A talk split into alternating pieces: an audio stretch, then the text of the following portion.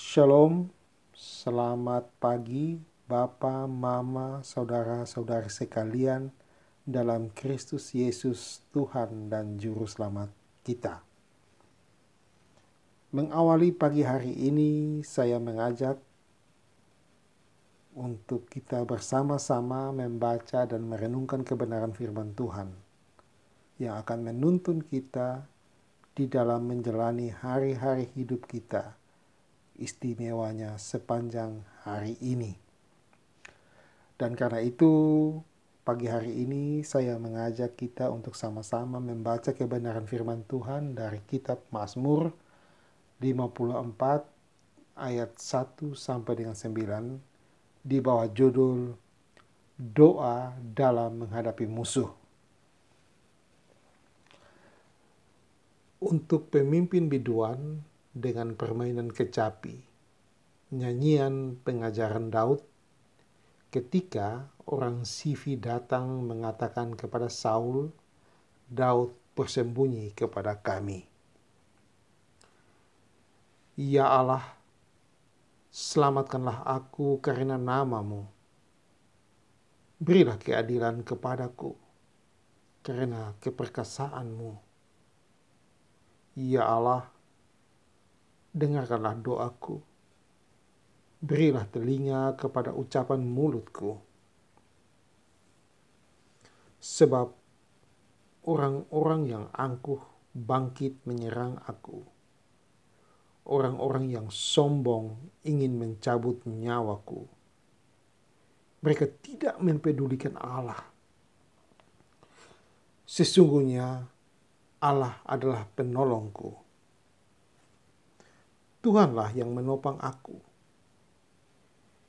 Biarlah kejahatan itu berbalik kepada seteru-seteruku. Binasakanlah mereka karena kesetiaanmu. Dengan rela hati, aku akan mempersembahkan korban kepadamu. Bersyukurlah sebab namamu baik, ya Tuhan sebab ia melepaskan aku dari segala kesesakan dan mataku memandangi musuhku. Demikian jauh firman Tuhan yang datang kepada kita pagi hari ini. Dan renungan kita pagi ini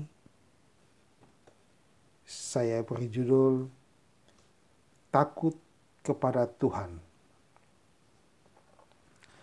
Takut akan Tuhan mengandung unsur bangga. Jika di dalam hati kita memiliki rasa bangga kepada Tuhan, tentunya kita akan suka bersaksi dan menceritakan kebaikan-kebaikannya kepada orang lain. Namun, banyak di antara kita yang malu bersaksi tentang Tuhan Yesus malu menceritakan kebaikan-kebaikan Tuhan dalam hidup kita. Ingat, kalau kita malu karena nama Yesus, ia pun akan malu mengakui kita di hadapan Bapa.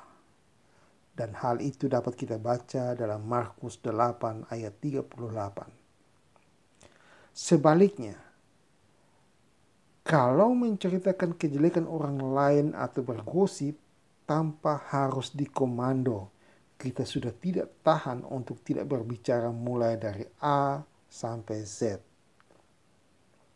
Perhatikan apa yang dikatakan Daud.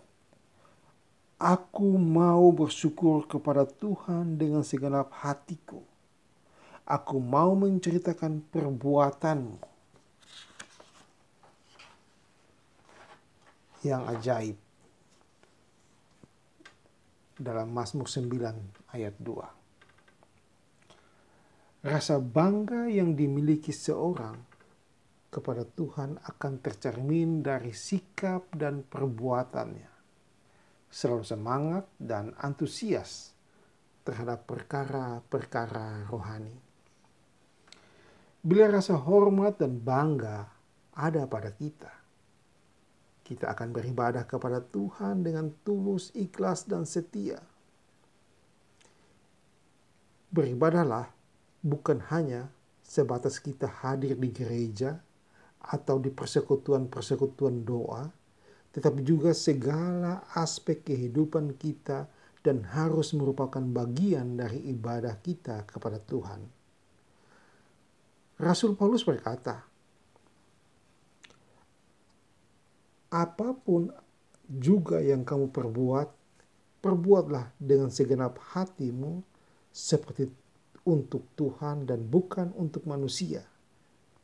Ini kita bisa baca dalam kitab Kolose 3 ayat 23. Saat berada di tengah masyarakat atau lingkungan, kantor, sekolah, dan sebagainya, hendaknya kehidupan kita menjadi kesaksian bagi mereka. Alkitab menulis dalam Matius 5 ayat 16. Hendaknya terangmu bercahaya di di depan orang supaya mereka melihat perbuatanmu yang baik dan memuliakan Bapamu yang di sorga. Jadi, seluruh kehidupan kita seharusnya adalah sikap sedang melayani Tuhan dan sedang beribadah kepadanya. Mari kita gunakan waktu dan kesempatan yang ada saat ini untuk melakukan yang terbaik bagi Tuhan. Rasul, Rasul Paulus senantiasa semangat melayani Tuhan, meski harus menghadapi aniaya dan penderitaan, bahkan bisa berkata, oleh kemurahan Allah, kami telah menerima pelayanan ini. Karena itu, kami tidak tahu hati Sebab bukan diri kami yang kami beritakan, tetapi Yesus Kristus sebagai Tuhan dan diri kami sebagai hambamu karena kehendak Yesus. Ini bisa kita baca dalam 2 Korintus 4 ayat 1 sampai 5. Demikian firman Tuhan. Amin. Mari kita sama-sama menghadap Tuhan dalam doa. Tuhan Allah Bapa kami dalam surga, Bapa yang maha murah lagi pula maha penyayang, Bapa dalam nama Tuhan kami Yesus Kristus, yang adalah Tuhan dan Juru Selamat kami. Di hadapan hadiratmu kami datang dan mengucap syukur.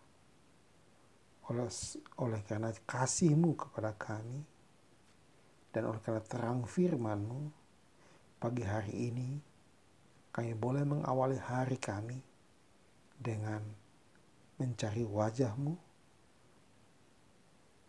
dan bersekutu dengan engkau. Karena kami percaya bahwa ketika engkau berjalan di depan kami ketika engkau mengawali hari kami dengan berpengharapan kepadamu maka engkau sendiri akan menuntun kami Terima kasih Tuhan sebab Engkau baik. Terima kasih Tuhan dan ajari kami untuk terus menjadikan hidup kami sebagai saksi, sebagai suatu kesaksian bagi hormat dan kemuliaan nama Tuhan. Terima kasih Tuhan Yesus, ini suruh doa kami. Dan hidup kami, kami letakkan ke dalam tangan pengasihanmu, Engkau yang menyertai kami, Engkau menuntun kami, dan kami mampu melewati hari ini, sebab Engkau Tuhan yang berjalan di samping kami. Terima kasih Tuhan Yesus, ampuni kami Tuhan, karena kami juga menyadari bahwa ketika menjalani kehidupan ini, kami tidak luput dari perbuatan-perbuatan yang tak menyenangkan hati sesama, terutama hati kekudusan. Karena itu kami mohon ampun. Terima kasih Tuhan Yesus. Karena dalam namamu kami berdoa kepada Bapa di surga. Haleluya. Amin.